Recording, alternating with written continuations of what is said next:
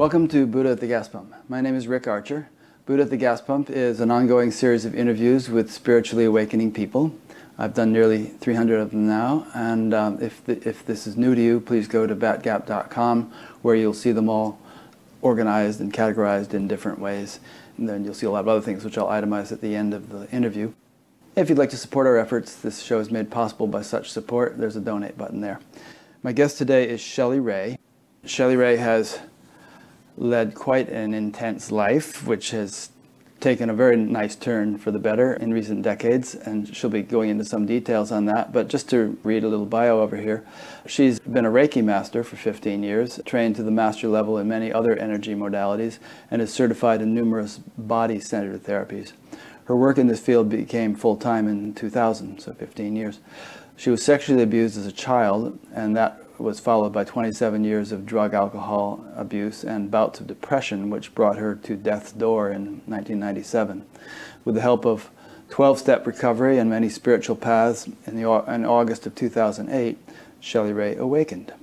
I've read two of her books. Her first one, Suffering, a Path to a Path of Awakening, dissolving the pain of incest, abuse, addiction, and depression she wrote after the, book went worldwide and opened a portal to support and guide many people in their awakening process. Her second book, Enlightenment Tips to Reveal Your Divine Nature, has become a valuable tool to many who are seeking embodied awakening.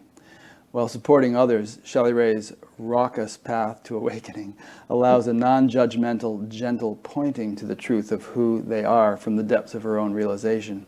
She balances deep compassion with a steady and potent awareness that you are not, in your essential self, the sufferer. Just before the interview, Shelley and I were talking about how it almost seems like, you know, if spiritual teachers hadn't gone through certain things themselves, then they wouldn't really be very effective in helping pe- people who had gone through similar things. Uh, they wouldn't be able to relate. So, you know, maybe there's some kind of difficult preparatory phase that some people have to go through in to prepare for their particular role as a spiritual teacher. And Shelley kind of concurred with that. Um, so, the bio I just read, Shelley, obviously was going to pique people's curiosity. And so let's get into some of the details for them, whatever you feel is germane and, and might be useful for people to hear, especially considering that you know a lot of people do go through some of the tribulations that you went through, depression, if nothing else, as well as substance abuse. And it might give some people a lot of hope that you have kind of come through to the other side as nicely as you have. Okay. Um, well, I'll start with I was nine years old when the sexual abuse started. The physical abuse began, you know, as far back as I can remember. And immediately began self medicating when I was nine years old. Somehow I discovered huffing gas mm. and um, moved quickly. Do you mean gasoline? Gasoline. Oh. Mm-hmm. You know, I don't recall how I discovered this, but I tied a rag around the end of my baton and would dunk it in the gas for mm. the lawnmower, mm-hmm. and I would just breathe it in and get high and it would take away the anxiety and the just the overwhelmingness of life. At nine years old, I just felt like everything was just too much. It didn't take very long before I found alcohol and drugs. By the time I was 10, I was drinking. By the time I was 12, I was smoking pot and doing various other things opium and LSD and speed and whatever I could really get my hands on. At the age yes. of 12? At the age of 12. Wow. And you know, it just it accelerated. And when I was 20, my I, I'd moved out at that point. I'd been out for years. Um, when I was 20 years old, my father committed suicide. There was something that happened at that point where this internal rage and sadness around never being able to have a relationship with my father. That was like the cutoff point for any hope of anything ever being good with my father. And that was when my drug and alcohol abuse accelerated. Mm. So I was 20 years old, and I was at that point doing cocaine regularly, drinking on a daily basis. By the time I was 37, you know, I'd gone through crack cocaine abuse, a couple of years of that, in and out of a couple of detoxes. And um, at 37 years old, I woke up in the hospital, had been there for four days in progressive care, and had no idea why I was there or how I'd gotten there. Tell the story of how you got there. I had a suicide attempt and an alcohol blackout. What was kind of amazing was that you you know you were drunk and then you took a whole lot of pills and then you went out in the woods in the, at two in the morning and lay on some abandoned railroad tracks, not to get run over by a train because there wasn't going to be one, but just to die out there. And somebody mm-hmm. actually found you at that hour of the night yeah. in, an, yes. in an abandoned place in the woods. Right. And the most interesting part about that story is I know people at Lyons Ambulance Service, and I called. Of course, they, they keep track of all of these calls that come in and who finds who and how the paramedics got there. And no one had a trace of, of a trail to follow. So, what do you um, mean? So, the, the woman that I spoke to, my friend, she didn't. She said, "We don't know who called. We don't oh, know how somebody how called, the, but you don't know how the paramedics yeah. got there." And and so it was like you know it was like grace. It wasn't my yeah. time to go. I'm sure that in my state, I probably thought the train track was a good place to end it, not realizing, of course, in that condition that the train hadn't traveled on those tracks in years. it starved to death before a train came. right. One impression I got about you while reading your books is that you must be a, a, very intelligent person because, I mean, you graduated high school in three years or something, even while going through all this stuff. Took me five years, actually, because uh, of dropping out and this and that and even later, I mean, you got into corporate life and, and did various things somewhat successfully while still being a raging alcoholic and drug user. So you just must have had a lot of smarts to compensate for the handicaps that you were imposing on yourself. Yeah, I guess. Mostly school was just extremely torturously boring. It wasn't stimulating to me at all, and it didn't take much for somehow I could. I had this. I'm very visual, and I mm-hmm. had a way of seeing the work and yeah. feeling the answer come through me. And I could miss four days of school and come in for the final exam and just ace it without yeah. Again, it's a symptom of a pretty smart person. and a lot of times, smart kids are really bored with school. In fact, I used to have a girlfriend who was a grammar, uh, I guess it was grammar school teacher, and she had, there was this real troublemaker of a kid. Nobody could deal with him, and somehow or other she had the insight that school was too simple for him, and that's why he was making so much trouble. So they made him skip a grade or two, and then he started doing really well and, and settled down. Right, yeah. I don't know how much you want to belabor all the gory details of, of everything you went through. I think we've given people an idea, and you can uh, obviously go into more more if you want. Um, mm-hmm. because you know it was pretty extreme. But if um, one one preconception of mine or assumption that you know reading your book helped to shatter is that you know I've always kind of thought in the yogic tradition that the body is an, an, instrument through which divine consciousness or enlightenment or whatever is lived, and that living it is a matter of purifying and fine tuning the instrument, and that if you inflict a lot of damage on it, it might take you a long time to repair that damage and uh, to you know have any semblance of of awakening, and you, are kind of an exception to that assumption.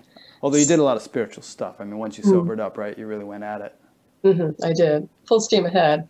I began looking, really seeking in 86, and that was well before I got sober. And it was actually before I um, had my two and a half year stint with crack, um, where I spent a lot of time in a crack house. And, mm. You know, as a part time mom, my husband and I were separated. Well, that was in the early 90s. 1990, we separated. But um, so at that point, I was a part time mom. And when the kids were with their dad for a week, I was in the crack house. And I'd pull myself together and, and get home and take care of the kids on transition day when they were coming home. And, and just so people know, a crack house is where you go to take crack, not to recover from it. Right. it's not some yeah, kind of rehab thing. right. I went to a couple of those too. yeah. yeah, you know, looking back on it, it's so odd that that was my life. And it was. So, 86, I began seeking. And um, when I wound up in the hospital, I still wasn't ready to get sober. I still didn't think that I could live a life without drinking alcohol.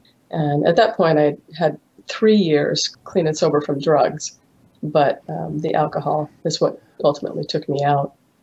So, if you were seeking, and fairly intensively, as I gather, you were into Yogananda's teachings and a bunch of other things. If you were doing those things, and yet at the same time drinking and taking drugs, was there some kind of a war going on in your head, like guilt tripping yourself? Why am I being such a jerk, still taking these things? And I, I, must, I want spiritual enlightenment, and yet I'm here. I am drinking again. Were you kind of, was there a good angel, bad angel kind of thing going on, or or inner conflict, or did you somehow just blot out the discrepancy and, and just carry on? Mm-hmm. Well, most mostly before I got sober, mm-hmm. I just had a lot of anger toward God, mm-hmm.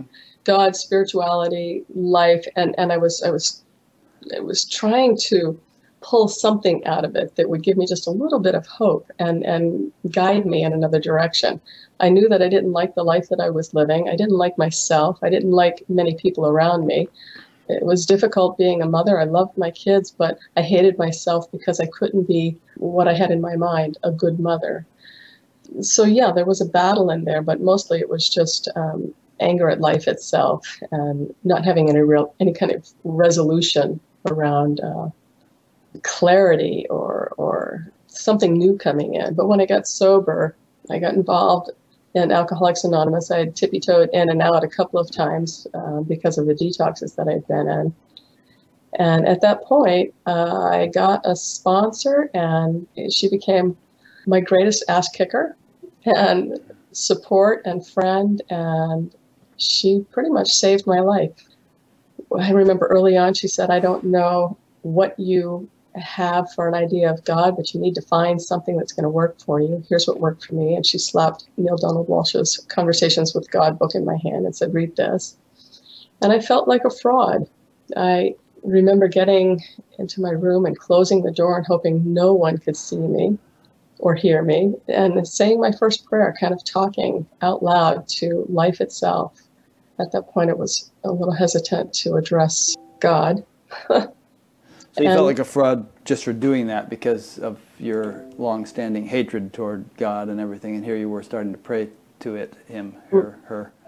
Right, right, and not really believing in it. Yeah. Not knowing what I was talking to or if it was real. It felt, it just felt fake.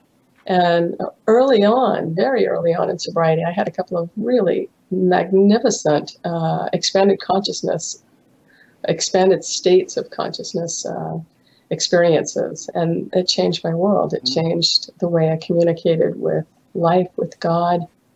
I'll share the first one with you. I, you know, I was desperately seeking. My heart was just aching for connection, communication, something, some sort of a sign. And I had my face buried in my hands in the comforter and was weeping as I was praying to this God that I didn't really believe in. And what happened was a window opened. It was like a portal.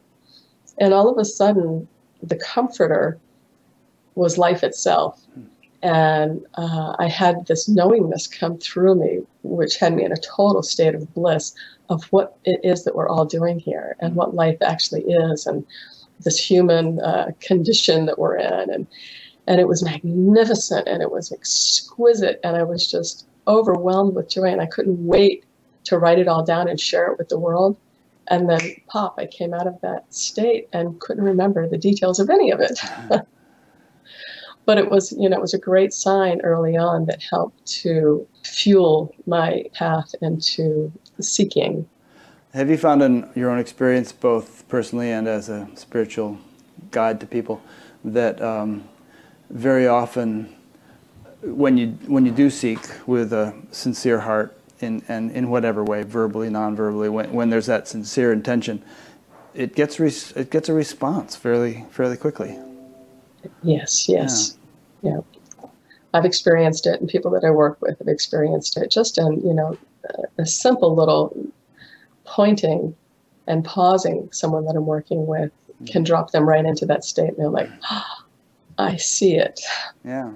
And it's beautiful. Nothing, nothing moves me more than that. Yeah, once the intention is there. Yeah. This is might seem like a minor point to bring up. I mean, so minor, and, and you're mentioning it. That why am I bringing it up? But you mentioned that once or twice an angel has come to you.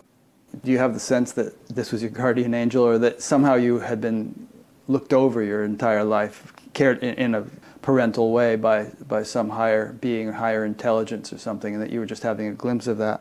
Yes, his name is Al. I call him Angel Al. yeah, Paul Simon wrote a song about him. Yeah. I know, and there's a funny story about that that I'll share after I talk a little bit about Al. Uh-huh.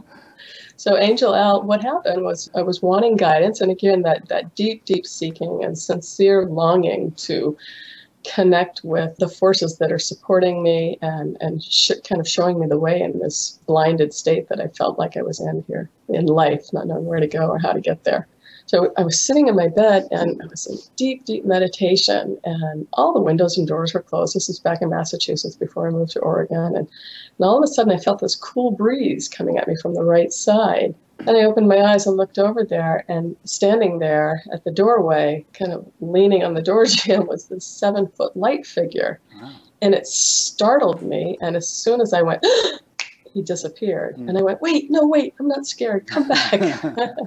because I, I didn't sense any malintent. Uh, I really, I just was startled yeah, sure. to find, find someone in my room. And, and it took a little bit of time before I could open communication with Al. And it was funny, after I got his name through a number of different ways, uh, one morning I came out to the kitchen and I heard, you know, this guidance through me and said, turn the radio on now. And I went, okay. And I turned it on and it was the Paul Simon song that came on, and I had just been communicating with Al. That's and, funny. Uh, and it just made me laugh right out loud. Yeah. Yeah, that's very funny. For those who are too young to remember that song, it's called "You Can Call Me Al." Look it up on YouTube. It's a great song. It is a great song. Ladysmith Black Mambazo was singing with him. Mm-hmm. It was on the Graceland album. In your book, you know, you, you say that at a certain point you kind of uh, had this cognition or realization that uh, the horrific stuff you had gone through in life was almost like a prearranged uh, agreement or something. Um, do you care to comment on that at all? Sure. Yes. Well, I was I was working with a therapist. Um, I'd been working with her at, before I got sober for eight years, and then again for an additional four years after I got sober. So, into 2001, and probably two years prior to that, she said that we're done. But she was like my my security blanket, and I continued with her for a couple of years. But I'm pausing because I'm trying to remember the question. Oh, prearranged agreement. prearranged agreement, yes. So she, you know, one of the things that my therapist said to me was, you know, you, you need to find a way to forgive your father. You need to find a way to forgive your father. And I had this idea that forgiving him was going to let him off the hook. Even though he'd been dead for many years, he was still running my life because I was so identified with the abuse that I couldn't move forward without it. It was who I was. So I started asking for the willingness to be willing to forgive in prayer and meditation. That would be my intention to just drop in and say, okay, I just I just want the willingness to be willing to forgive. I didn't want him to get out scot free. It was like he already took his life, and now I'm going to say it's okay, it's all okay. So it took a little bit of time for that to settle into my being. And then, not too long after asking for the willingness to be willing, something happened in a meditation. I popped into, I don't know, I want to call it like a transcendental state. I was, you know, I was out of the body um, in a, a realm that I wasn't really familiar with, and had this awareness telepathically that oh, and it was joyful oh, my father and I came to this life with this agreement to do this dance that we did together for a reason. It had great purpose. And I landed back into, you know, my body and the meditation was out of that meditative state and and there was there was a sense of, oh, even though I don't like it, I can't unknow what I just realized. And so it took some time to to settle in with that. And you know, it wasn't too long after that, maybe a couple of years before I got to a point to really viscerally knowing that there was nothing to forgive, that there's even beyond forgiveness, there's nothing to forgive. You know, I got to another point where there was a realization that, wow, he was the brave one, the brave soul to come and be the despised one. So it was, you know, it was a magical transition, but it, it, it was you know, it happened over time and, and baby steps. And I didn't really have a strong guide. I didn't have anyone that was really assisting me in this except yeah. for the 12 step program that I was attending. Some people might have a problem with that if we universalize it, and so maybe we can't universalize it, or I'd be interested in knowing what you'd have to say. But are, were the Nazis the brave ones? Is, is ISIS the brave one, you know, burning people alive? And Boko Haram, the brave ones, you know, kidnapping those girls and selling them into slavery and all.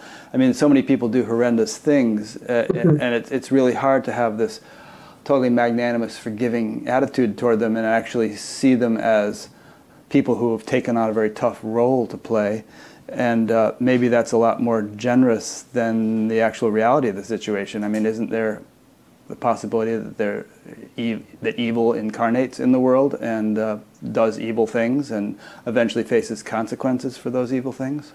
That's the belief system of some people. I'm no longer of that belief. Mm-hmm. I've had another experience and it happened with my awakening. Mm-hmm. The moment that I landed in uh, August 1st, 2008, there was a complete flash of my entire life before my eyes, and it was like this divine mosaic, and every single piece was pristine and perfect and, and exquisite. And there was this overwhelming sense of love and joy, and I could see that every single piece had its place, and it was all there for my awakening, for my heart expansion and awakening. And so there was no longer, from that moment forward, there was no longer a sense that life makes a mistake, that it's all here for humanity's heart opening and expansion. And we need the, the polarity to come experience, uh, as the souls that we are, the uh, evolution and expansion that we're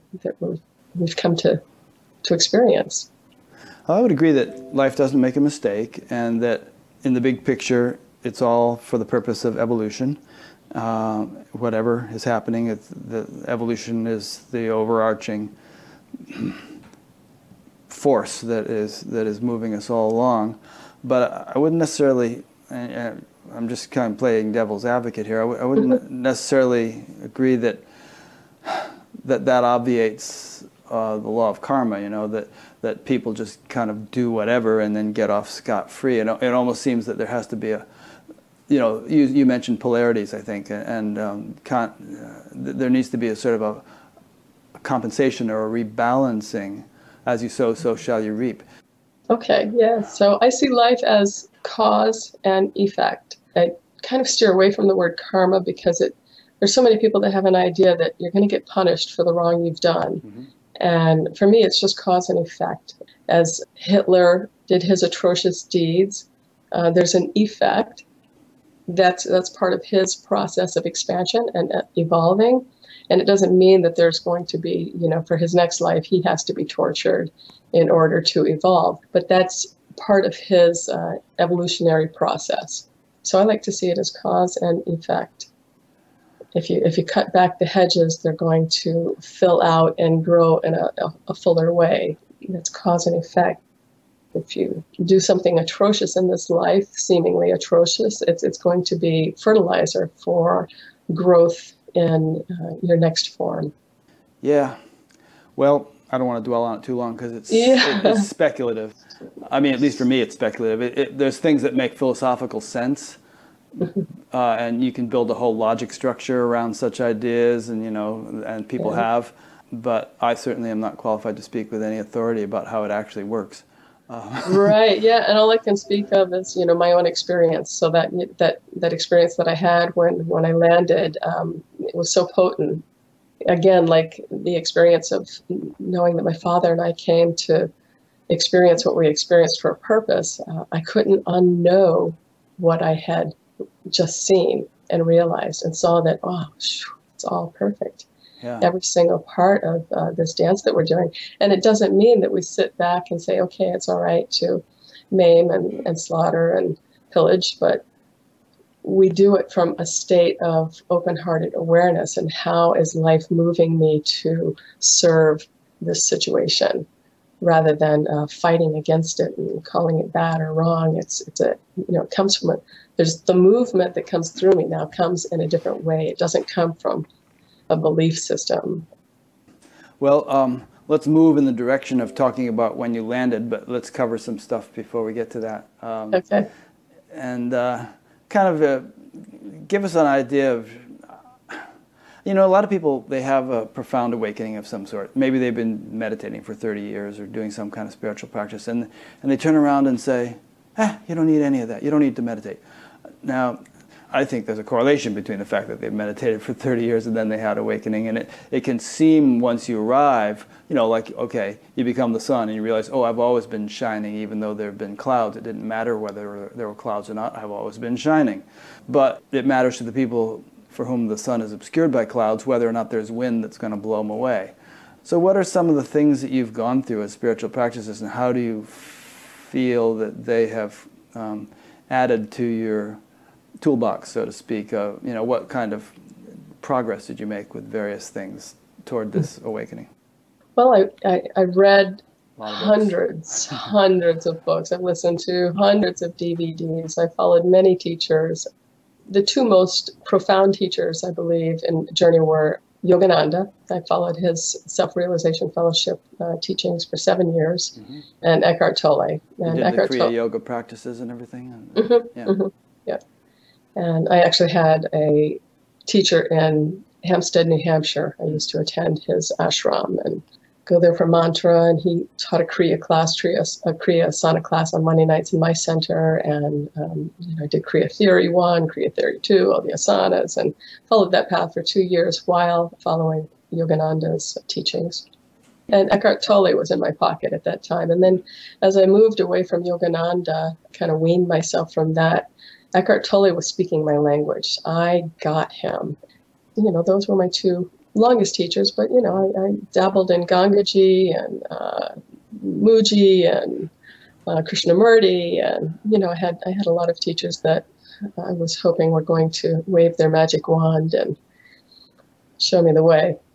So, along with all of this, uh, in it was March of '98, I received my first Reiki initiation, and that too, I have to give that great credit for for my, my spiritual practice, I was giving and receiving Reiki on a regular basis. That was like my day job now. And that evolved naturally. I was just giving it to family and friends and people from the church. And they said, You should put out a donation box. And I went, Oh, really? and then people started paying me, and it blossomed from there. But just in case was, people don't know what Reiki is, why don't you explain it? It's an initiation that you receive from a Reiki master that helps attune and align the chakras and more specifically open up the crown, the heart, and the palm chakras for channeling healing energy.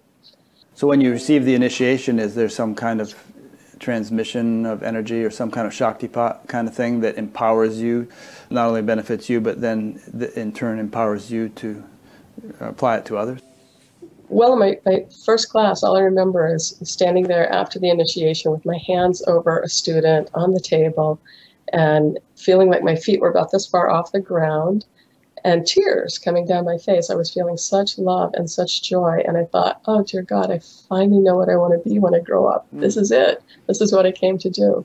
So I just moved fast forward uh, as, as quickly as I could with that. Started weaning myself off of the corporate world that I was I was still part time plugged into, and January of 2000, I made a commitment that, okay, if this is my path, if this is the life that I'm to have, I'm going to start turning down contract jobs. I'm not going to do any more of this computer work. And we're just going to see uh, if life can take care of me. And inside of just a few months, my practice tripled. That's great. And is that mainly how you support yourself now? It is, yes. Yeah. And then in addition to that, you do some spiritual counseling or one on one kind of things and go give satsangs here and there. Right. Yeah. Satsangs, uh, Skype sessions, uh, workshops, and I work with people here in Ashland in person. Mm-hmm. A lot of people in California too. I'll be traveling next month doing some work. Great.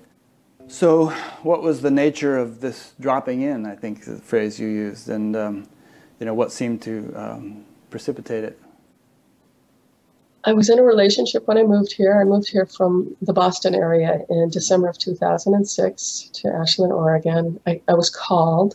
Um, Ashland literally I called me, and and that too is another story. Um, feel free to tell the story. if you like. Okay, we, sure. We have plenty yeah. of time here. okay, great. Well, I had some bricks. I had never heard of Ashland, Oregon. I had some bricks over the head kind of synchronicities and I mean, it was just like one right after another. Ashland, Oregon. Oh, that's strange. You know, who lives in Oregon? I thought it was all rainforest, and you know, making jokes about it. And and then it became very clear that I was supposed to attend the psychic psychic children's conference in Ashland, Oregon, in I believe it was 2003. And and I came here, and as soon as I arrived in town, I had this head to toe vibrational experience that whispered, "Welcome home." Wow and and tears. You know, I'm just standing there on the sidewalk weeping. It's like, okay, for some reason I'm supposed to live here. And it took me a couple more years before my last child moved out and um, and closed down my practice and picked up and moved here with my partner. So he and I settled in, and Ashland is a pretty intense vortex, much like Sedona. The energy here can really shake things up for you. My partner had this idea that everything that was going on for him when we got here was about me. And I kept saying, This isn't about me, this isn't about me. And it didn't take very long before he decided to end the relationship. And, and so as we're going through this process, and I felt him pulling away, and I was going through my own inner turmoil around that. And, and then in April of 2008, I had my first Kundalini awakening. And my partner at the time was out doing a house sitting job. So he wasn't home, and it was five o'clock in the morning. I got up and just had this white hot fire blowing through me. And I thought, I'm dying. I'm dying. And I literally crawled to the bathroom because I felt like I was going to be sick and uh, managed to get up onto the toilet. And, and, and I thought, what? I don't even know how to call for help. And um, at that point, the fire got so hot, it blew open. It felt like a hole in my heart. And then it did the same thing at my third eye. And when it hit my third eye, it was too much for my body. And I, I released both ends and um, th- threw up. Uh. Yeah, both ends. yeah, it was just, it was intense. It was powerful. And um, bazooka effect. Right. yeah, there's one way to clear clear the pipes. and I made it back to bed, and I was just lying there vibrating for hours vibrating like I'd been plugged into 220 volts. I felt like a light body. I, I wasn't really in touch with a physical form at all. It took days before I could really touch back into my physical being. But one of the things that I noticed almost immediately was that there were a lot of things that used to irritate me, and that button was gone. One of the other things that began happening at that point well, that reminded me of something. You, you, know how in Waking Down they have what they call the Wake Down Shakedown. We'll talk about Waking Down probably in the course of this conversation. In, yeah. in the TM movement, it was called unstressing. But the basic principle is that we accumulate so much stuff over the course of perhaps lifetimes. And uh, you know, the more intense the stuff, the more intense the experience when the stuff gets released. And mm-hmm. um, that when there is a significant awakening, that um, if that stuff hasn't been cleared out, and by stuff, I think everybody knows what I mean by stuff, you know, just the impressions from various experiences we've had over the course of our life or lives, and uh, that when that ex- when awakening happens, if that stuff hasn't been cleared out kind of gradually and inc- incrementally, the the awakening itself can be a powerful solvent or something for mm-hmm. clearing it out more quickly. And you know the, the stuff you know we can really go through a lot of turmoil and emotional intensity and fears and all kinds of things. So I mean, mm-hmm. you had had been through a lot, you know, far more yeah. than most people. So did you go through a phase where you were just wake down, shake down, big time? Mm-hmm. I did. Yeah. Yes. Was that after well, the Kundalini awakening, or even before? Well, it was actually after the awakening. But what happened was, um, you know, I'd done so many years and and of work, working with teachers and working with uh, different programs and Alcoholics Anonymous and just many, many things. So I thought it was pretty clear. Yeah. Um, and, and it was amazing to me how much how much moved with that Kundalini awakening, how much cleared from my field. Yeah. I, I, felt I felt lighter. I felt more here. Uh, like my peripheral vision was just a little bit wider, and I was a little bit taller. And hmm.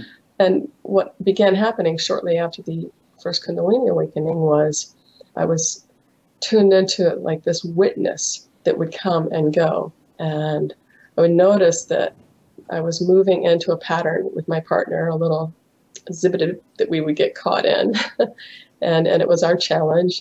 And I would see myself moving forward, but not feeling the attachment or the identification with needing to be right, but kind of following that old pattern anyway to do that dance, to justify, make it all right, be understood. And this witness part that was clearly like above and to the right of me watching this whole experience mm-hmm. was just lovingly examining but i was in tune with both of them and what happened was I would get to a point where I could either put the hat on and do the dance, like get up on stage and, and do the dance, or I would go, oh, isn't that interesting? There's really nothing going on here, and I don't need to do this. And I would stop. And my partner would go, What are you smiling at? I say, I don't know. You know, I just, I'm not feeling moved to respond or to react. And so what happens soon after that? So sometimes uh, the witness would go away and you'd just be gripped. Sometimes the witness would go away, but I would remember the experience. And so I could bring awareness yeah. to the moment when I was starting to move in that direction, to, you know, to react or defend or mm-hmm. respond in some way that was that was connected to a pattern and not really connected to an emotion anymore. But that, that witness state came in and out from, you know, from April until the landing on August 1st. And that seemed to be the, the cementing. It was like it, it landed, it was centered here. Here's where the witness is within this body. and I could, shoulder. right, I could no longer separate it and, and witness from a separate state. You know, it was, it's here. But even though it's here rather than being or here or something, does the same effect apply in which you are not so impulsive? You're, there's a kind of a, a, uh, a kind of a, I don't know if I want to use the word detachment, but a scrutiny, a, a discernment, discrimination that um, prevents you from just blindly getting caught up in things. Yeah, it's, it's actually, it's, it's a non-identification. It's a sense of allowing, allowing, you know, when I'm working with people, I, I call it, you know, Planet Rick and Planet Shelley, it's like, oh, that's how it is over there in that atmosphere. I had no idea because it's not like that here. Mm-hmm. And so, really, there's just a sense of allowing both to be here. I guess you could call it agreeing to disagree, but without any fireworks around it, any tension or contraction around it. It's just like, oh, that's the way it is over there on your planet. Sounds like a, a relinquishment of judgmentalism. Absolutely, yeah, yeah.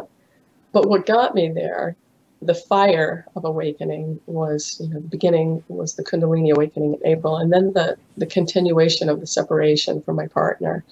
And at one point, my almost 18 year old cat died. Um, he, we were going through challenge for almost six months tending to him, and he died, and it, it shattered my heart. You know, he was like my bud. And two days after, my partner sat me down and said, "I'm ending the relationship." And I had a trip planned to the East Coast for two months. I was going to do this herbal uh, shamanic apprenticeship and had paid for it. And, you know, and I was leaving in a month. And, you know, it was just like my whole world just popped. I sat there befuddled. I couldn't imagine how anyone could be so hurtful. So, you know, I had all these things going on. When the postman knows you're going to move, he tries to deliver all your mail. Yeah. Yes. Yeah. And so what happened, you know, through uh, some of the work that I'd been doing at that point with waking down and with the, the depth of the experience that I had with the Kundalini awakening, I no longer had any more fix-its. I couldn't positive affirm it away. I couldn't go realign my chakras it away. I couldn't I couldn't do anything. So what I did was I felt it. I dropped right into the pool of anger, rejection, abandonment, sadness, grief, losing my house, the garden that was producing, you know, it had all this stuff and I was just feeling it. And at one point I was on the floor on my knees and I was just hitting the floor and wailing as all of this was coming up and out of me. And something happened. A door opened and I landed in this vast state of bliss while still feeling the pain. And I just recall having this, oh, isn't this interesting? No one ever told me it could feel good while feeling pain, that both could be present. And that was, I don't know, that was, I guess, a green light for allowing myself to continue to feel all of the pieces that continued coming up for me as the relationship very, very quickly ended. Uh, I got my equity out of the house, was packing my bags, was moving. You know, I moved, a day later, was on an airplane to the East Coast. I mean, it all mm-hmm. happened inside of about 10 days. It was crazy. That's interesting. I guess, given the, the way your life had been for so many years, you must have had a kind of fairly ingrained tendency to suppress things, you know, to not feel things. Obviously, obviously that's why you took all the drugs and everything, so, so as to not feel. And even, if, even after you stopped taking the drugs and alcohol, there must have been a lot of stuff that hadn't been felt that was still kind of you know, kind of mm-hmm. packed down there. Uh, yeah. So it's interesting that a, a, complete expressive, almost like spiritual temper tantrum or something, yeah, yeah, precipitated or triggered a major shift. Yeah, it was a great catharsis. Yes. Yeah. So what happened after that was the awakening. So August first, after getting to all the details with my partner, and we'd agreed on money, and, and it was all said and done, and again, you know, this big heartbreak and, and just dropping into it and feeling And I was standing in the backyard and it literally was like something landed in my body. I swear if someone had been standing next to me, they, they might have heard a thud. and and it was like boom, all of a sudden I was I was like a newborn. I was touching my skin and my face. I was like, where have I been huh. for the last at that point I was 48 uh, for the last 48 years. Who, who's been here driving this bus? It was like the first time I was here and I was, I was breathing with the earth and the trees around me. And there was just a sense of wholeness and connection and nothing needed. I was complete. Then, you know, not too long after that, maybe a day later, I started going, oh gosh, it always goes away. It always goes away. And I was wondering, is this one going to go away? And, and it went on for almost four months. About three and a half months, I was just in a state of awe and bliss and bubbles of laughter over some of the silliest, craziest things. I'd walk by a pile of wood that said for sale, and I burst into tears of laughter. It just seemed so crazy. They're selling wood, Mother Earth gets it for free, you know, and it's crazy. so I was in a complete state of bliss for four months. And then what happened was it became really the new normal my system adjusted to that heightened state or frequency. Yeah, I was thinking about that as I was listening to some of your satsang talks and reading your book and all. It's it's interesting how how we acclimate. You know, um, we're very adaptable, and it's, it's it's almost like a blessing that we do because life would be so intolerable for some people if we didn't. Um, but it's relative to the, the level of happiness. I mean, you could take a person who considers himself to be very happy, and if you could somehow impose his state on some other person who, you know what I'm trying to say? It's like one man's meat is another man's poison. It's like yeah, yeah. one person's suffering state could be extremely blissful for another person. It's all right. a matter of what you've acclimated to. Yes, yes. And yeah. one one person's blissful state could be abject misery to another person who you know, had actually risen to a much higher level of happiness and had acclimated to that. And of course, we mm-hmm. don't we don't just switch each other's uh, levels of happiness like that. But th- if we could theoretically, we would. I think it would illustrate this point. Yeah, yeah. I my daughter actually taught me the greatest lesson in relativity when she was nine years old. I remember I, uh, she was she was ranting about the difficulty between you know switching between two homes and how tough it was and on and on and I, I, may have just come off of a crack bender you know, at the time, and I was not feeling incredibly patient or sympathetic. And uh, I just I launched at her. You know, you think your life is so difficult, you don't know what difficult is. And that was when I blurted out that my father abused me and sexually abused me, and you don't know what it's like. And and she just stood there like this awakened teacher. You know, I, I will never forget the image in my mind. And when I was done with my rant, she says, "Well." I don't know what it's like to live in that sort of environment, but what I do know from my level of pain is that this is difficult. And she was like, all I know is that, you know, what's hard for me is hard for me, and this is really hard for me. And it was like something clicked, the light went on, and I went, oh, she's so right. Yeah. That it's all relative. Yeah. Yep. You can only you can only have your background of experience to splash it off of. Yeah. And one thing I've found is that it is all relative, but as long as your life seems to be moving in an evolutionary direction, there seems to be kind of growing, ever growing happiness, you know, and um, and when your life isn't moving in an evolutionary direction, you you get a few slaps in the face to let you know, and, and it's not so happy, uh, mm-hmm. or it's not so pleasant, um, and which is not to say that the unpleasant experiences might not also be evolutionary, but it's like nature gives us hints pointers. It's like, okay, yes. you're, you're on track, you're off track. Right. Yeah. yes. And that's our that's our pendulum. You know, we watch it, follow that, and and try and find center. It's like, oh, this isn't the this isn't the path and you can overcompensate and, and it's really it's the you know finding finding our center um, through those experiences yeah actually I, that's one of the things i enjoyed about listening to a couple of your satsangs is that discussions you had about being attuned to i don't know we want to use the word nature but being being attuned to that intelligence which is our our root ultimately, and uh, being sensitive to its promptings and kind of having intuitive feelings almost of mm, go this way, go this way, not that way. You know, uh, you might want to elaborate on that a little bit because you expressed it very nicely. Yeah, sure. Well, one of the things that I encourage people to do is to find their yes. Hmm. And if there's, I've had a lot of people say, "Well, what if I'm finding a no?"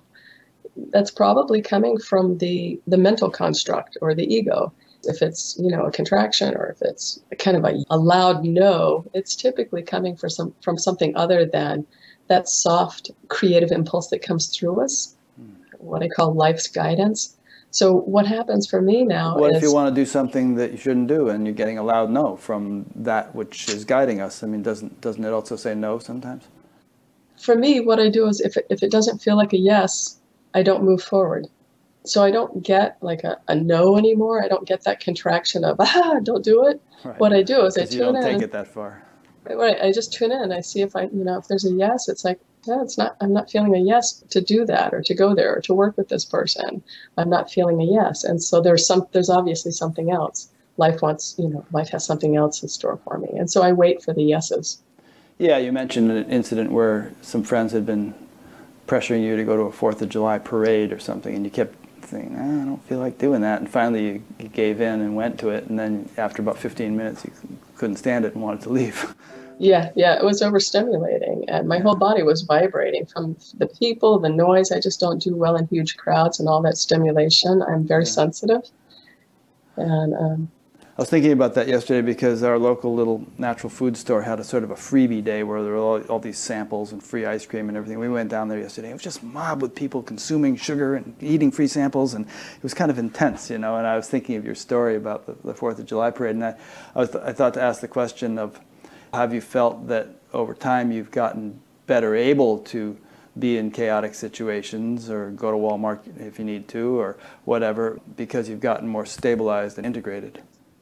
I know my ceiling. If I agree to go to some sort of a gathering, I know that inside of probably two hours I'm going to be done. Um, I just know my limit, um, and I don't push that because I want my body to be comfortable, and I'm so tuned into it, and I can, I can honor what its needs are. Where before I would push myself uh, because I, from the pressures around me, or thoughts that I should stay longer, or you know, right. whatever it was that's coming in from the outside. And when you think about your drug days, I mean, being strung out on crack for four days without sleep, I mean, imagine what your body was on some level screaming in, in protest yeah, against yeah. what you were doing to it, and yet you were oblivious to that and keep smoking it. Right, yeah, yeah, just about killed me. And that was my, was that my first? Well, no, it was actually my second out of body experience. Um, so it was, it was, you know, my last big crack coke bender where I was in the crack house for eight days. Family and friends were looking for me. It was the first time I'd ever been cut off by my drug dealer. huh. So what happened was I had the crack pipe in my hand and I just it was all done and I was out of my body and I was looking at this lump in the chair that was totally slumped over and witnessing my crack dealer and her partner trying to wake me up, trying to shake me out of it and really scared and and I was, you know, completely in bliss. And I said, you know, I'm fine, you guys. You know, chill out, man. It's mm. it's so easy. I don't have to be there. And and then I had this moment of like, oh my God, I don't, I can't find my way back into the body. Mm. And now they're really scared. And it seemed like eternity. I was in that timeless space. But eventually I finally landed back in the body. They shut me off. You know, I'm like, that's the lighter. no more for you. Huh? they shut me off. Called a friend to come get. Well, so there's a story before we got to that. They sure. they called a friend who had been looking for me to mm. come get me, and the way they got his number was uh, he actually did like a graveyard etching on my pad. He broke into my home and took my little post-it note and did a little pencil and found the last number and called his friend at the phone company and they gave him the address. So he contacted that woman, said, I know where you live. I'm going to come get her. I know she's there. So at that point, once they kind of, after everything, the crisis was over, they called him and said, please come get her. She's all done. And so that was beginning of the end. That was in 94. That was the beginning of the end of my drug use. And three years later, the alcohol took me out. Right, the railroad track incident. Right. Amazing. Okay, we kind of loop back there into your shady past. We'll come back to the landing, you know, phase, as you put it. You say you're just kind of in bliss for four months, laughing at wood piles. um, and then I get the sense, I think you just said it actually, that it's not like it went away, it's that you acclimated. Yes, yes. Yeah. Um, and during that process, too, I was going through uh, a way of landing in the world that hadn't changed, but every but everything in my way had changed. The way the way I saw the world changed, mm. and so everything on the inside and the way I responded to life and the world had changed, but nothing on the outside had changed. And so, you know, that was kind of my wake down, shakedown, as Waking Down calls it. Uh, all of a sudden, I'm looking at a new relationship and it wasn't fitting in the old box. I couldn't even find the box. So I didn't know how to be in relationship. And there was a lot of messiness around that. And I had lost my filter to uh, evaluate my words or to pause before I said something. And I was blurting things out, like hanging my dirty laundry, because none of it mattered. I mean, there was no filter for uh, using discretion for how much to share and how much not to share. And I was just learning everything. was that phrase people use these days too much information? too much information. yeah, I got I got reprimanded a, a, number of times that you know, Shelley, you might want to reconsider uh, writing a letter to the community and um, apologizing for what you just blurted. And I'm like, oh, really? And I'd have to sit with him and go, oh, yeah. all right, well, I can see how that might have hurt some feelings. You mean the Waking Down community? Yes, yeah. yeah, We'll talk about Waking Down at some point before okay. too long. But um, so I, it, you're kind of implying here that you have refound your filters. Some kind of a, a more appropriate behavior has, has gotten you know, developed gotten established? Yes, I mean, there's still transparency and vulnerability, and there's also a, a maturing that happens in the awakening process where you learn how to move in the world uh, and hold both. Yeah. That whole thing actually interests me, and that's a good that's a good segue into waking down because, uh, as you'll explain to us, the you know the term waking down, you know, people wake up, and it kind of has this up and out kind of energy, you know, transcendent, detached, aloof, gone, and um, and but then you know people discover that oh, I'm still a human being, I still have a life that I'm trying to live here, and that necessitates a waking down, a kind of an integration of that transcendent consciousness into the nitty gritty of your human life and all, all of its situations, relationships, and behaviors, and what you say and what you don't say, and so on. So, well, you, it would be worth talking about waking down a little bit, but also that principle in general would be good, mm-hmm. good to discuss for a bit. Okay, yes. So in, in September of 2007, I had popped into one meeting uh, in February that same year, and I was like, this, this isn't for me. And, uh, and then again in September, uh, shortly before the meeting I attended in September, I kept hearing this sense or feeling this guidance to go back to waking down, go back to waking down. And I went, oh, I really didn't feel connected there. I don't know who those people are or what they're doing. And but I, I honor that now, yeah. and uh, and I felt really strongly guided. So I went to this meeting, and CC Leigh was uh, the teacher uh, in uh, in that particular meeting, and she was a visiting teacher, and I was sitting there just listening, listening, listening. And she looked at me and said, And what about you, dear? The intensity of the eye contact and all that I experienced for, I don't know, the hour prior, there was some energetic thing that was happening to, I guess, a transmission. Something cracked. And I felt as if it was the first time anyone had ever really seen me. Hmm. And um, again, there was this uh, this catharsis that happened. I was just, you know, bubbling up with all the stuff that was going on in my life and how difficult it is to be me, and you know, this crazy seeking, and I've been searching, and you know, there was this internal resistance because I didn't want to go down one more path, but it kept calling me back, and you know, just the the process once once I was done speaking after you know, working with CC a little bit, and then getting feedback from the community in the room. I was like, wow, you mean it's really okay to be as messy as, as I am? It's okay to be to feel as crazy as I feel. Something began, it's like the pressure was let out of my field. There was a little more space for me to be here. And I remember uh, one of the people in the community handed me Saniel Bonder's, uh, one of his books, and and I cringed. I went, oh, you know, I, I, was already at the point where I wanted to have a book burning and DVD burning party. It was like I didn't want to read one more book. Mm. But I went home with it and I devoured it. And I was in, you know, for five years after that. I just should mention that I, I interviewed CC Leigh about a month or two ago. And uh, under the past interviews menu on batgap.com, there's a categorical index where people are all the interviewees are sorted out by various categories, and I believe we have a Waking Down and Mutuality category that lists all the Waking Down teachers uh, mm-hmm. that, that I've interviewed. But I just want to say that one, one cool thing about Waking Down, in my experience as an outsider, I've never actually gone to a meeting, well, I've gone to a couple things, but never really been involved, is there's this um, really rigorous, self scrutinizing, ethical process that all the leaders of it go through. Mm-hmm. And uh, they really give a lot of thought and attention to not letting anybody on, on, any level of the organization get away with the kind of stuff that has, in many cases, given spiritual teachers a bad name. Yeah. Um, and when I say level, even that is misleading because there, there's not much of a hierarchy. There's a sort of even though there are stages of authorization and, and you know maturity that you can go through as a teacher, there's this sort of egalitarian. Uh, we're all in this together kind of attitude that I think there's, uh, there's a system of checks and balances that keeps the group quite healthy.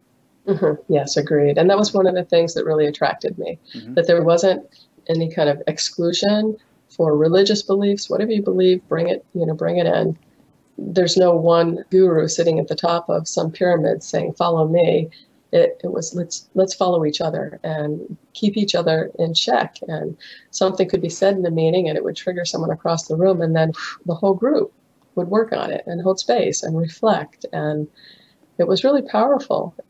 It felt to me at the time like the missing piece for my awakening. Mm-hmm. All the other paths I had followed, my, I guess, my understanding of all the other paths I had followed, I don't want to make a projection here, but the understanding of all the other paths I had followed was that you pop out you know the you go to the transcendent awakening and and it's it's all about shutting down these first three chakras and not going into the body or allowing any of your human messiness. And so when that was allowed there was a great door that opened and all of a sudden i landed. You know that was in september of 2007 and by august of 2008 i was here. Mm. and it's interesting that many of the teachers who re- represent the kind of out, up and out teachings and don't want to deal with the messiness, as you put it, um, end up falling flat on their faces in the messiness. yes, yes. because they've, you know, they've repressed it or avoided it, and so it ends up going splat. Right. Yeah. well, I became a mentor in Waking Down for about a year, and and you know, it got even more challenging. There's just there's no room for uh, any kind of unintegrous behavior you know yeah. so everything everything was uh, was scrutinized and, yeah. and, it was good it was good it was you know for a year i was a mentor and decided to turn my mentor shingle in because i was already a teacher in my other work there was some conflict and, yeah. and, it just seemed right for me to move forward in my work and uh, rescind that title it seems to me that if, if the emphasis of a teaching is you are not a person and there's nothing you can do and nowhere to go and, and all that stuff, there's nobody doing anything. I, I mean, it seems to me that that invites um, problems because, you know, you're not only a person, but you still are a person. Uh, yes. you know, you're much more than a person, but yeah, you, you still are a person. And if you totally deny your personhood, it's going to catch up with you. I'm, I'm kind of mm-hmm. being a little bit redundant here, but there are teachings who emphasize, which emphasize that so much that it's, it's kind of their main thing. Yes. One thing that always interests me is the, uh, the continued progression of evolution. There are some people who might say, well, I'm done, or so and so is done. And mm-hmm. I don't think there's any such thing as done. There may be milestones, and there may be irreversible milestones where you've really gotten established in something, and it just doesn't seem that you're regressing, you know, back to a, mm-hmm. to a more, you know, less evolved state, so to speak. Do you agree with that? Do you do you kind of I see? Do. Is there always a next horizon, so to speak? Absolutely, yeah. So I'll tell a funny story. So when I woke up and then really realized that you know I'm here and and it's not going away. Good yeah. God, thank you. So I, I was brought to a point in my awakening where life went. You've become identified with the awakened one. and so there was uh, I don't know there was this experience that I had where I could see it and and it was it was a new ceiling and in recognition of that and kind of releasing what it is to be awake and uh, that I have arrived, there was a sense of freer than free. There's more, there's more. And as long as we continue to stay open to the possibility of, I don't know what it is, I have no idea what it is or uh, how big it gets, there's always there's always room for expansion and i love those little spurts of growth that i sense where you know it's like oh there's a little more of me online now and whew, that was rich yeah. You hear a lot of teachers say and i think i've heard you say things like well this is it right here right now this is good enough you know don't be looking for something else um, you know just sort of rest in the presence of, of this moment how do you reconcile that with what you just said about, well, there's always something more. There's always something more when you're not looking for it. Mm-hmm. So I wasn't looking for something more in my awakened state. I thought I had arrived, and there was just this this experience that I had. I believe I was just sitting in nature, and um, this realization came to me that oh, it was actually it was shortly after my second Kundalini awakening. There was an opening. Told us about that. Okay, yeah, I've had three, ah. and all three were as intense as the first. Uh, the third so one was actually two, two and three intense. must have been after you landed. Yes. Yeah. Yes. So let's hear about it. Okay. Um, and also, we'll get back to that question I just asked. Okay, great. The re- um, reconciliation of being here now, and yet there's more. Right. Okay. So in in June of 2010, I had uh, another Kundalini awakening. So this second one was uh, from the first one, of course, was from I've already mentioned was from the root, and uh, and it blew out these two places at my heart and my third eye were the most intense experiences of the of the fire that came through. So the second one was from the root, and it came all the way up and through and exploded out my crown. This one, the fire was so intense I guess if I were to explain how it felt for me, I, it was about 10 days. I couldn't even walk with shoes on because it was too jarring to my body. So it felt like everything on the inside was connected on loose hinges and was raw. Hmm. So every movement that I made was like an owie inside. and so I had to walk gently in bare feet.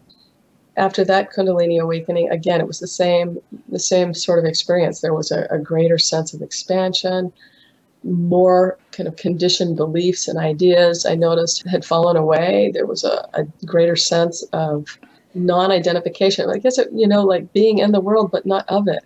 I was here, and and there's nothing here that I need to be free or happy. And so it was shortly after that that I had the the awareness. I believe it was shortly after that that I had this awareness of freer than free. It was like, oh, I was identified with free. And then again in March of 2011, the Fukushima tsunami mm-hmm. was the night before that happened. I had my own personal tsunami. Wow. We had actually had a waking down meeting in my home. And by eight o'clock, I was holding my head. I had slid out of my chair and I was on the floor with my hands kind of covering the light. Uh, in the this, meeting.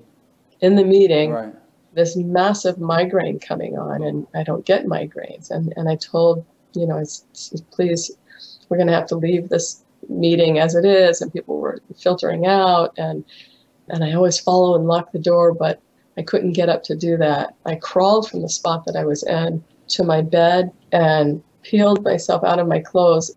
So this Kundalini uh, started in the head, and I had this massive fire in my brain, and I just had the sense of, I wonder if I'll ever be able to think again. I wonder if I'll ever be able to reason. My brain is being fried, and and it moved down through me. So on day two, so I was in bed now. It was Thursday, and I had not moved Thursday afternoon. It hit the cauda equina at the base of my spine, and all of those nerves were lit up, and I was paralyzed. I couldn't move at that point if I wanted to. I couldn't get out of bed. I couldn't feel from like my chest down, and I couldn't feel to move it, except that I was feeling excruciating pain in my lower back and my thighs. It was just like over the top. How long did this go on?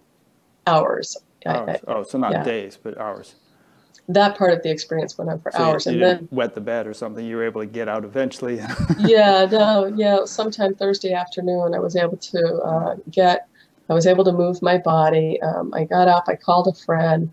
He wasn't available that day, but he came back the next morning. So it was on Friday morning. He came and took care of me. Um, one girlfriend came in that evening and just tended to my needs. You know, my whole body was on fire, and and she was just gently mopping me off. And she called me up a couple days later. She's like, I was in bliss for 24 hours after tending to you. And then the same happened to the person who came on Friday morning and took care of me. He, you know, made brought me some soup. Um, he stayed with me for a few days. A few days later, he got me outside, like holding my arm and walking me like a little old lady. I was in my bare feet and just getting me outside. Wow. So um, that was the big one. And since that one, I have had many, many experiences of the Kundalini moving through me now freely. Do you feel that, quite um, radically transformed after that one?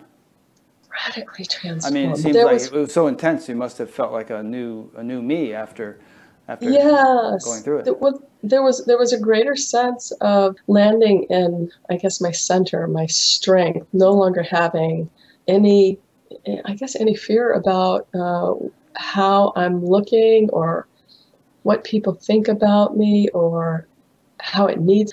I was already free from a lot of that, but that just kind of tore down all the walls. There was nothing left but this open channel for life to move through mm. without any kind of adjustment here and there uh, with the reasoning of discernment.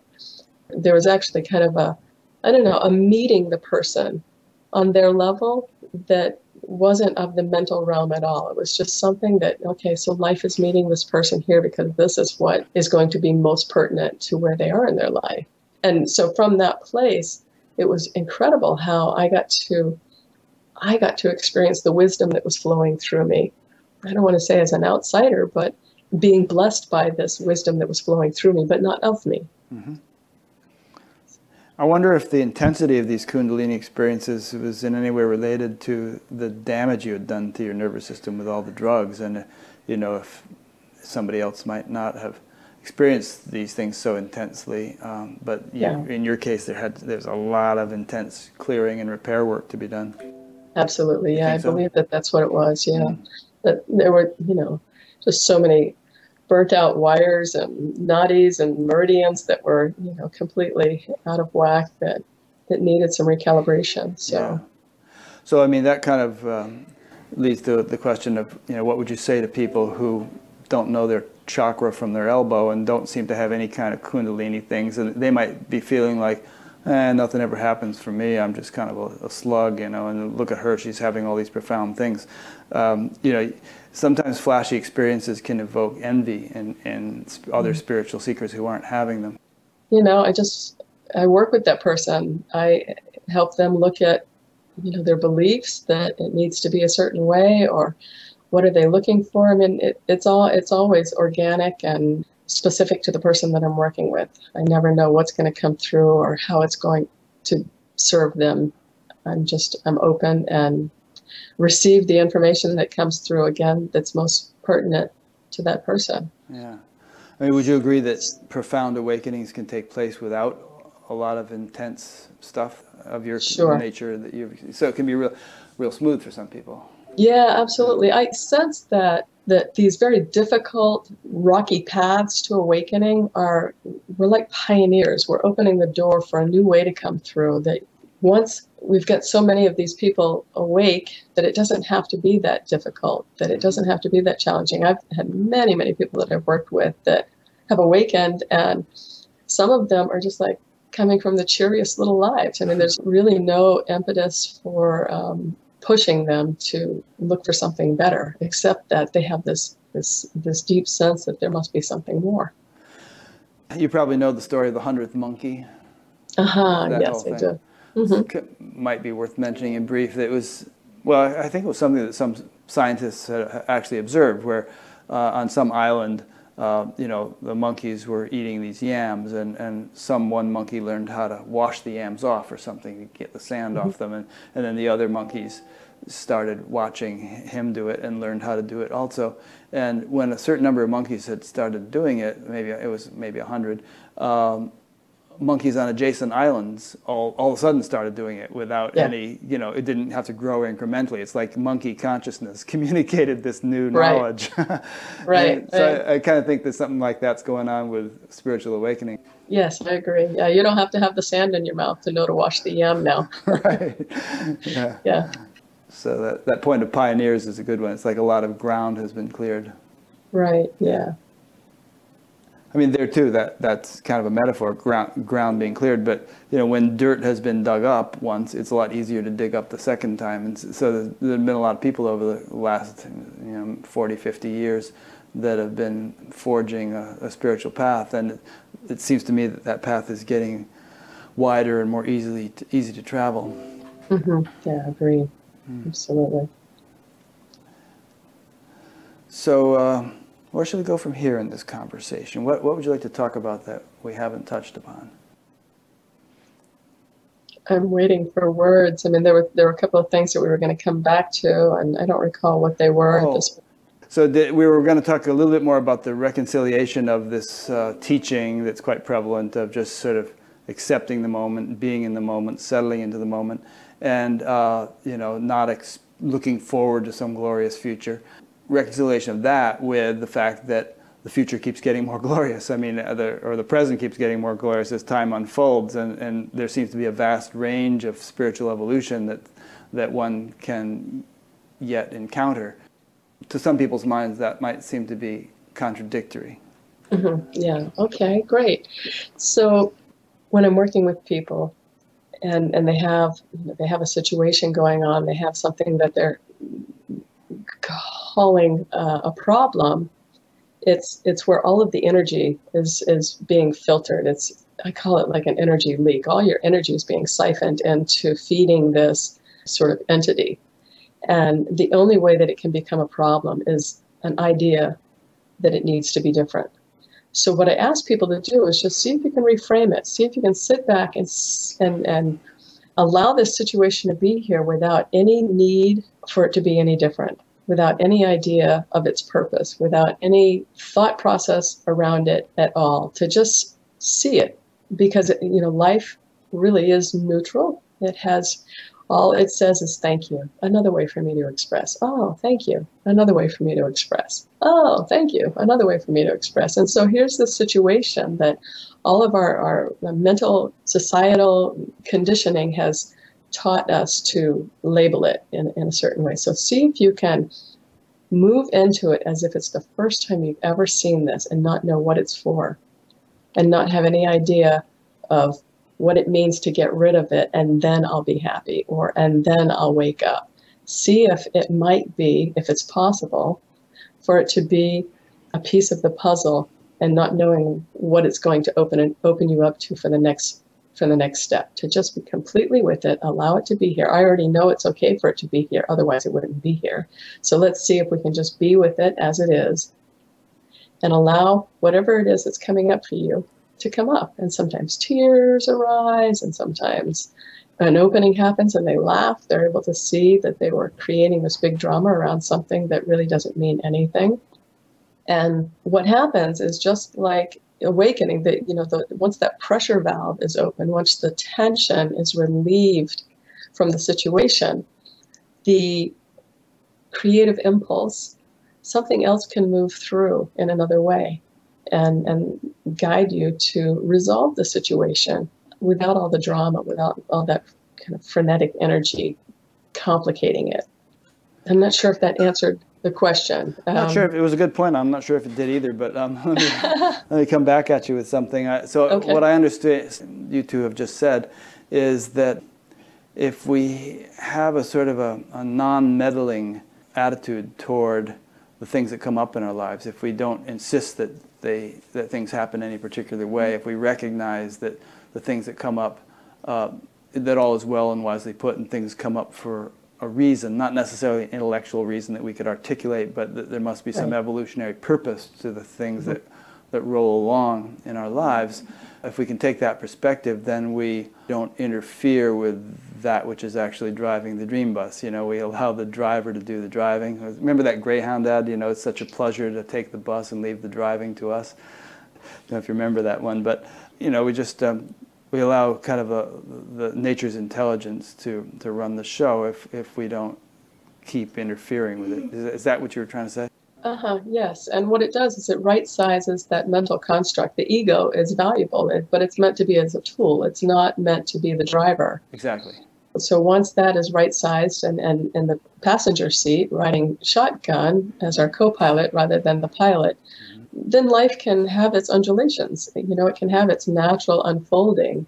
And so I encourage people to sit down and meditate because they really feel like that's what they want to do in the moment, not because they want to meditate for something. Meditate because it brings you peace, because it brings you joy, because because it's what you're feeling moved to do in the moment, not because you want to change something. And what happens is things change. Anyway anyway, right. And so there's a greater, you know, there's an expansion, there's a greater sense of the, you know, the one that we are that is always here present in this form, that there's a deepening with that sense of, of what's really here. The more we can quiet that mental noise so whenever you notice that you know the mind is directing, that it's up there telling us to do something or go somewhere or fix something, just say thank you, but I'm going to do something else, and, and drop into the body and and just see what see what's here. Mm. And what it does is eventually it just cuts the hard wire, and then there's something else that leads the way. Rather than coming from the mental realm, it comes from knowingness. It comes from a deep place of stillness. Yeah, so one of the things I think I just heard you say is that it's not that we're going to become egoless, but just that the ego will take its proper place in the scheme of things, and you know it won't be trying to run the show in a comparatively inept way compared to that which is much more capable of running the show. Yes, it's you know it's artificial intelligence has taken over, and this is just you know turning it back to where it belongs, um, letting it, it be in the co-pilot seat. So as I said, that kind of didn't answer my question, but maybe we've kind of covered it, which is, it's like you know that song, "Is this all there all there is to the circus?" Mm-hmm. Um, you know, you hear people. Yes, say, I used to sing that, wailing it from the heart. You know, in early sobriety and when I was drinking. yeah, so it's like there are certain popular sayings and teachings in the spiritual world that this is it. You're already enlightened. You can just uh, accept things as they are. But I think that kind of bothers some people because they might feel like you know, it's like it isn't good enough. I, I don't want yeah. to accept things as they are. It, it, it, could be better than this. Yeah, And and I think they're right, but at the same time, I think there's a, a need to accept things as they are, yet realizing that they can and will get better. And and there, so there yeah. seems to be a contradiction in that.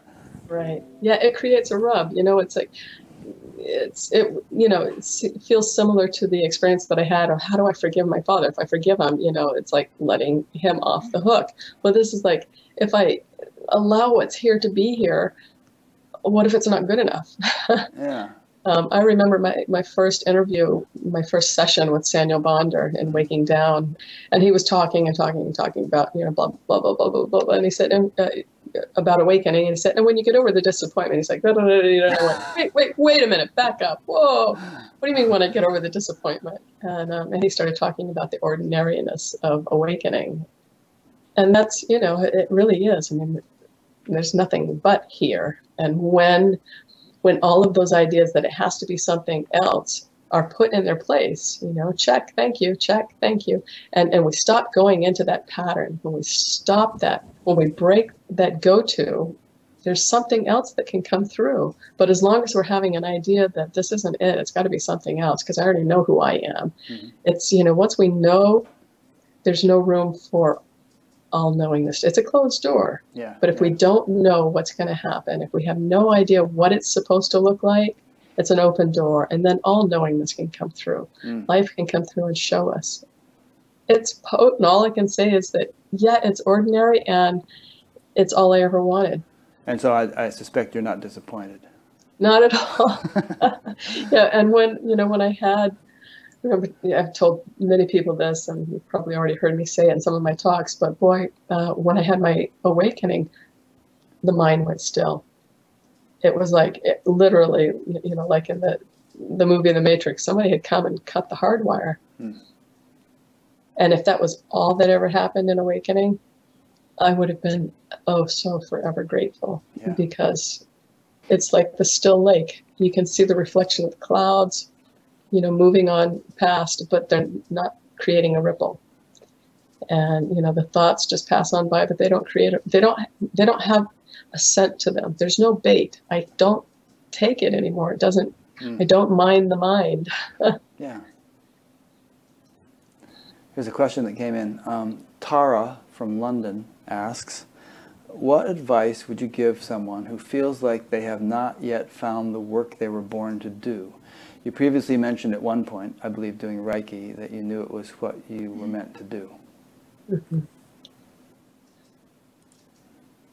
Well, the work that you're meant to do is the work that you're doing right now. what if and, you're working in some cubicle and you hate it? Yeah, well, it's it's it's a stepping stone. There's you know there's a deep sense of knowingness, and what gets in the way of moving from that place of knowingness is, you know, a belief. If I quit my job, I won't be able to support my family. If I become the artist that I know that I'm supposed to do, and that feels light, that feels open. Um, what if? What if? There are a lot of you know. There's a lot of fear that keeps people stuck in a place that doesn't feel like a fit for them.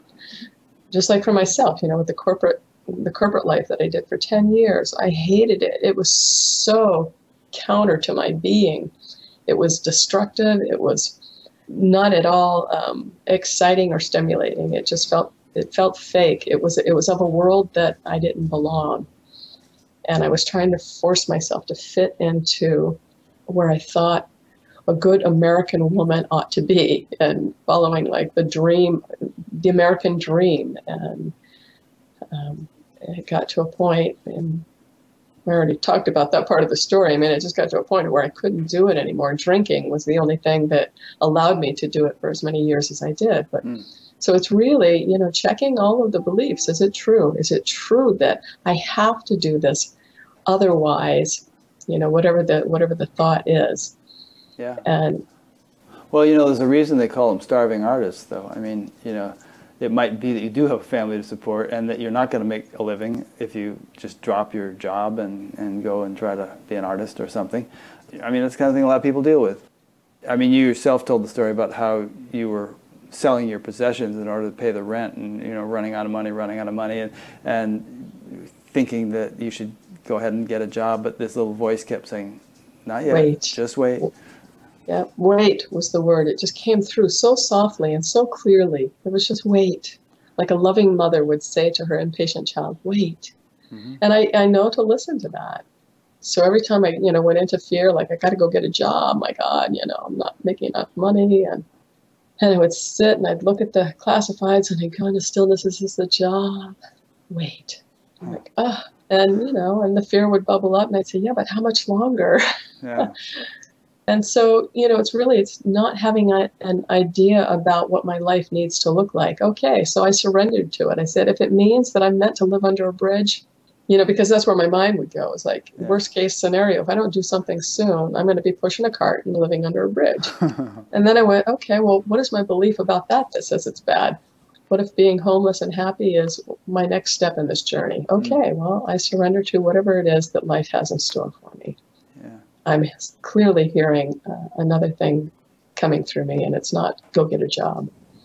Yeah, I think maybe I don't know much about birds, but I think some birds have the ability to kind of rearrange the eggs in the nest and yet continue sitting on them. Um, so I think maybe we don't want to give pat answers with this kind of thing, but so for maybe for some people, you know, you don't need to make radical, abrupt, gut wrenching changes in your life, you know, erratic, sudden changes, but you can kind of get a momentum going in a certain Yes. direction you know, while still paying the bills, but you get this momentum going, and eventually the momentum kind of becomes the, the main thing. Yeah. Well, that's what I did. You know, I, I continued with my taking contract jobs, uh, you know, doing work on my computer the first couple of years of my Reiki practice. Yeah. And what happened was I kind of made a deal with with God. I made a deal with life. I said, okay, I'm feeling strongly guided that I need to drop that world. And it was the cash cow, you know, it was it was what was supporting me. I said, yeah, but I feel this impulse that it's time for me to let go of that and move on with this.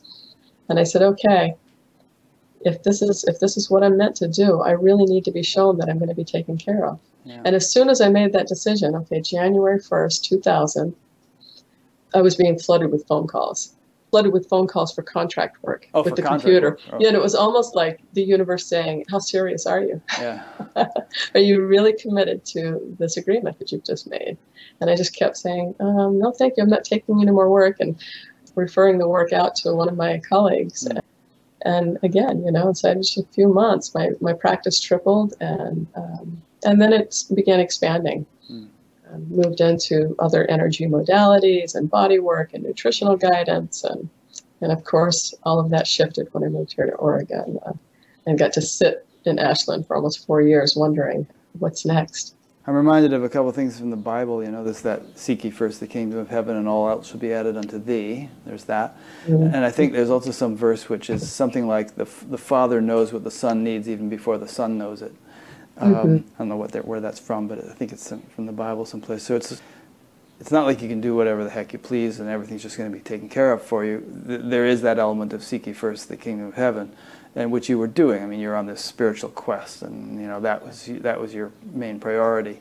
And yet, you know, in retrospect, you can probably see that there was a, a kind of a you were taken care of in, in ways that you might not have even foreseen. Um, and, and that kind of accrued from your focus on f- finding your deeper truth. Yes, um, yes, Yeah. yeah. And it was, you know, it was really, it was just teasing out, you know, the entanglement of all of my beliefs by showing me over and over and over in many different ways that you're taken care of. You're taken care of. Look at the mess of the life that I came from. Wanting to, you know, as a child, kill either my father or myself. I have no idea how that didn't happen. Yeah. and taken care of, taken care of. I, I'll tell a funny story at this point. This Sure. might be a good place to plug something in. After my Reiki 2 class, where I was working, con- you know, consciously with the, the symbols that they teach in Reiki 2, I was holding a picture of nine-year-old Shelley and had been doing a lot of distant Reiki on nine-year-old Wow. Shelley. So sending her lots and lots and lots of Reiki and just blessing her and holding her and blessing her and holding her. And again, I popped into that trance, that space where, you know, wasn't really aware of anything but that. And remember, as a nine year old, having this sense of, you know, really just wanting to, wanting to figure, in many, many ways and thoughts of how I was going to kill him, and many, many ways and thoughts of how I was going to kill myself. And, and every time I would get to a point of making a plan to do it, I couldn't go through with it there was something holding me. You know, there was something holding me and protecting me from from making a movement in that way. And all of a sudden, I popped back into this awareness, dropped the picture, and I went, "Oh my God, it was me! Wow. It was it was me that was holding her." It was my first sense of uh, this sense that I've experienced many times now of infinite parallel realities. They're Yeah. all here at the same time. There is no time. and that that nine-year-old Shelley is right here, and I'm here too, supporting her from another another uh, parallel reality. Um, cool. so it was it was wild and, and a little bit spooky. I went, oh, that rabbit hole is a little bit too deep to go down, you know, by myself. you want to get really rich? Make a movie of your life. Have it be this sort of like personal sci-fi kind of thing, you know, with spiritual right. element and all the all the difficult stuff, and the the fifty-something-year-old Shelley attending to the nine-year-old Shelley, and right, yeah, it could be a fun one, yeah. fun and messy, and and and really inspiring too. So it could be an interesting movie. You, you yeah. get Gwyneth Paltrow to play the adult Shelley. There we go. I'm reminded of that movie Sliding Doors. Remember, did you see Sliding Doors? Yes, I did. Yeah, it was great. It was cool. It was like two alternate realities that went off in different directions according to whether she got on the subway or not. Right, right, yeah. yeah. Well, I've had that experience actually um, with uh, the out of body experiences that I've had. Um, somewhat. So, is this a good place to sure anytime el- elaborate a yeah, little yeah, bit? Anytime. How much time we have left Don't here? Worry about but, it. So, in 1983 when I had this car accident. I was passenger in the back seat oh, of a yeah, car. We haven't even talked about your car accident. Yeah, so that's like yeah. a whole, whole chapter. it is, yeah. it was my first night out after my daughter was born. She was three months old and was at home with the nanny. So I was out drinking with my friends, and uh, the person that was driving the car was showing off to his friend the um, you know the power of his brand new Cougar, and I was in the back seat. None of us had seatbelts on. We just come from a club, and he went to pass someone. He, he was doing over 100 miles an hour, and the car, two cars in the right hand lane, one pulled out to pass the car in front of him, not realizing he had a rocket coming up behind him. Yeah. And so Nick locked up his brakes, and it put us into you know, we're doing 360s and it threw us into the median and we hit the a tree rear end first, which mm. catapulted me through the rear window. Mm. And I went flying through the trees. My clothes were all shredded off and one of my shoes was ripped. You know, the leather strap was the only thing that was left around my ankle. And clump, you know, there was this lump of body on the ground. Like 50 feet from the car, right? 50 feet from the car, yeah. And so I'm above my body and looking and and I can hear people yelling for me. And and then the police arrived and then my sister arrived. She'd come from the club and she saw a flash of the cougar emblem that the cougar on the uh, the hood of the car in the woods. And she went that's my sister and screamed at this guy to stop. And so she arrived and and they found me but the whole time everybody was yelling, I was saying, I'm over here, I'm fine, really, I'm fine, okay. But my mouth, you know, nothing was happening. I was looking at her going, she doesn't look very good, you know, all bloody and half naked and bleeding in a lot of places. Um, so I had this sense really long after that, that what happened was there was a reality that went on from that position, from that place. And then I woke up because there was a gap, you know, and, and it wasn't clear at that time. It was it was clear after when I began meditating. Even when I began meditating while I was still drinking, there was an awareness that happened around this incident. That there was a reality that continued. That that body didn't get up and get recovered. That reality went on with you know my three month old daughter living without a mother in that dimension, in oh. that parallel reality. And then I woke up because we don't die. It's like I wasn't done. I woke up, I'm in the hospital, and I've got stitches and all this stuff around me. And so slipped into another parallel reality to continue my quest, huh. um, to continue my, my search for what it is that's, that's here, you know, for the one. So the sliding doors mentioned kind of triggered this memory of this conversation. So what you're saying is that there was the potential for dying at that point, but somehow some other destiny clicked in, and so you took this course instead of this course. Right, right. Because so, you, you had some destiny to fulfill. Right, and so I don't have this sense of you know going sliding doors, going back and and tending to the trauma of uh, that lifetime with my my daughter growing up without a mother. But I do use um, pictures of my children when they were younger to help heal the wounds of you know the trauma of growing up with an alcoholic mother yeah. and and i have this sense too that it's it's creating a ripple effect of all of the parallel realities that we've come and we're doing this dance in why not time is really very relative did you know that you look at like the hubble deep space field for instance and you see the light from galaxies that are 13 billion light years away um, it, take, it took 13 billion years for those photons to reach us but if you were riding on one of those photons, if you were one of those photons, space collapses to zero and you are here instantly. Yes. yes. So time and space are very malleable, and Mm-hmm. and why not look at a picture of your child from 20 years ago and actually have an influence on the course of their life? Right, right, yeah. Have you read my recent Parallel Realities Awakening Tips? I, read both of those two books, the En- Enlightenment Awakening Tips, and uh, one about suffering and Oh, okay. you know, kind of a biographical thing. Those are the two things I think I read. Yeah, I was actually mentioning my uh, the Awakening Tips. It's a monthly newsletter that No, I I send out. no. Okay, yeah. So um, I'll sh- I'll share another fun story.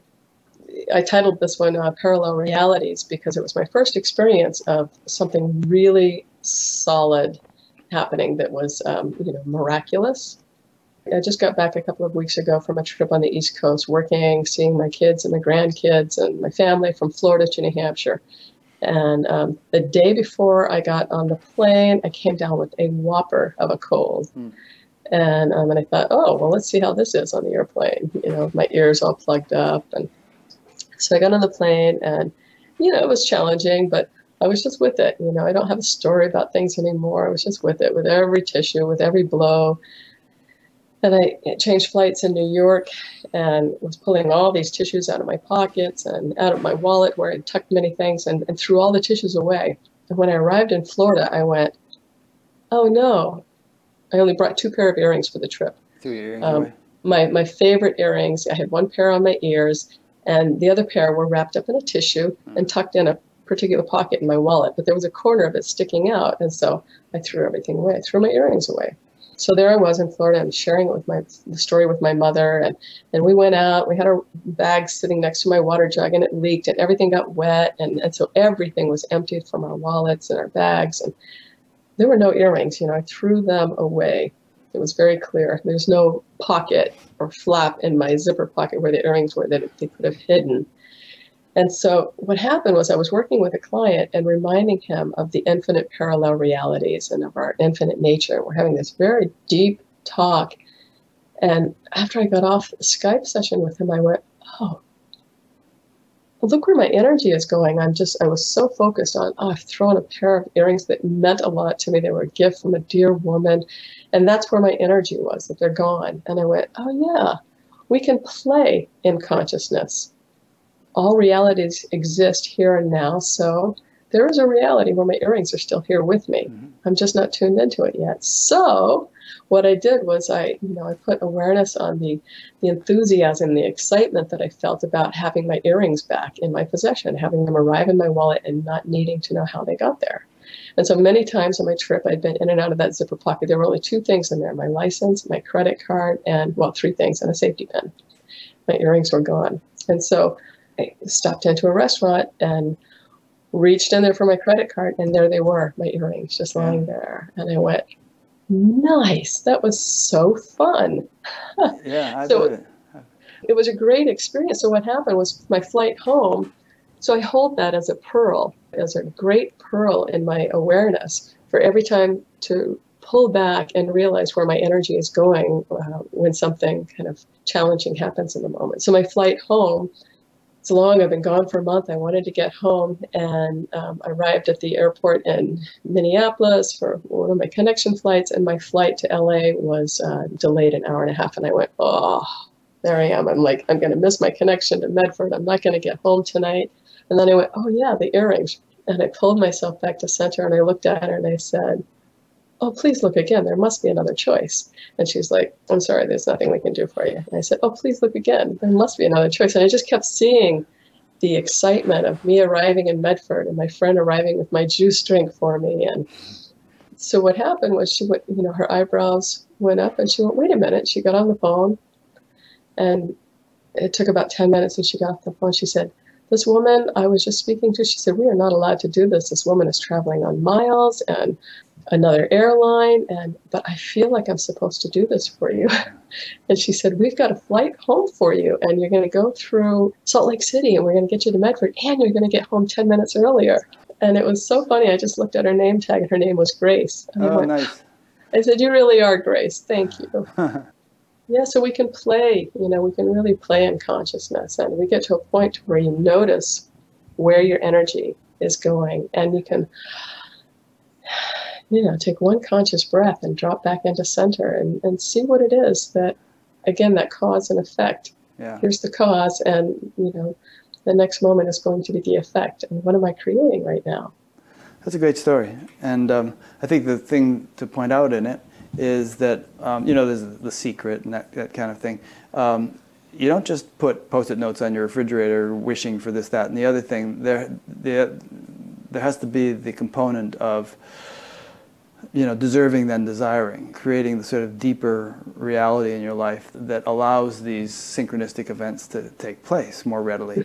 Um, there's a, a, quote from the Smriti, which is a Vedic scripture, which says, The action of great men gains success through sattva, purity of consciousness, and not from the means of action so it's sort of like again, it's like seek ye first the kingdom of God and kingdom of heaven, and all else should be added unto thee. I think it's important to throw that in there because people start yeah. listening to these things like The Secret, and they they feel like all you really need to do is have the desire, but that's like trying to shoot an arrow without pulling it back on the bow first. Yeah, yeah, yep. And it's really it's you know for me it's it's about love it's that energetic of love and enthusiasm. I tell people, you know, bring on the fuzzy bunny face if that's what it takes to get that warm spot in your heart and have the intention. But part of the most important part of it is to let go. You know, to let go. You can't hold on to it and keep mm-hmm. saying, I want, I want, I want. Right. It's just love it, go into gratitude for it, know that life can't say, you know, life cannot not hear that. Yeah. It's like and, life might say, if, if we anthropomorphize life or, or if we want to think of God, it's like, all right, already, I heard you, you know, shut up and let me do it.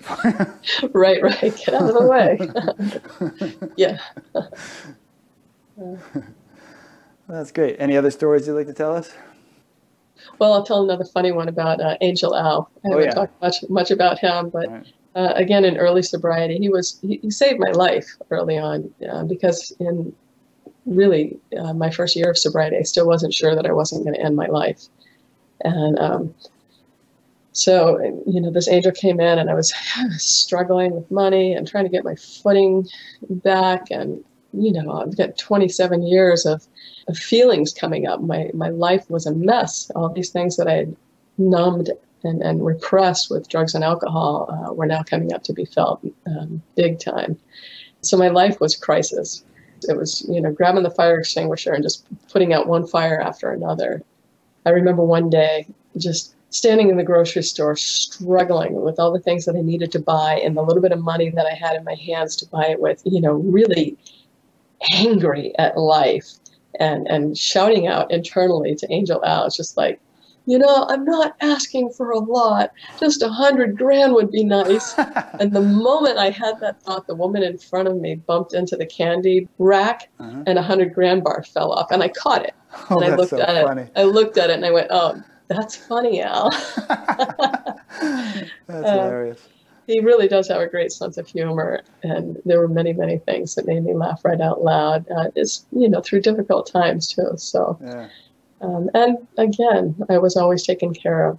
None of us ever went, uh, you know, hungry. We might have had peanut butter and jelly as a staple for a while, but or hundred grand bars, or hundred thousand dollar bars.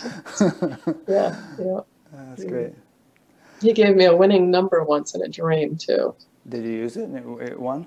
I did. It, here's how limiting um, the mind can be. So, again, you know, with that frustration of life is against me and I'm a victim. And I was really entrenched in that for a long time. It's like, you know, a hundred dollars, that's not a lot. That's all I need is a hundred dollars really to make the rent this month. And I had a dream and my daughter came through and, and she was, the number was 911. It was like an emergency. And then this number after it. And I had no idea what that number was. And it was like weird.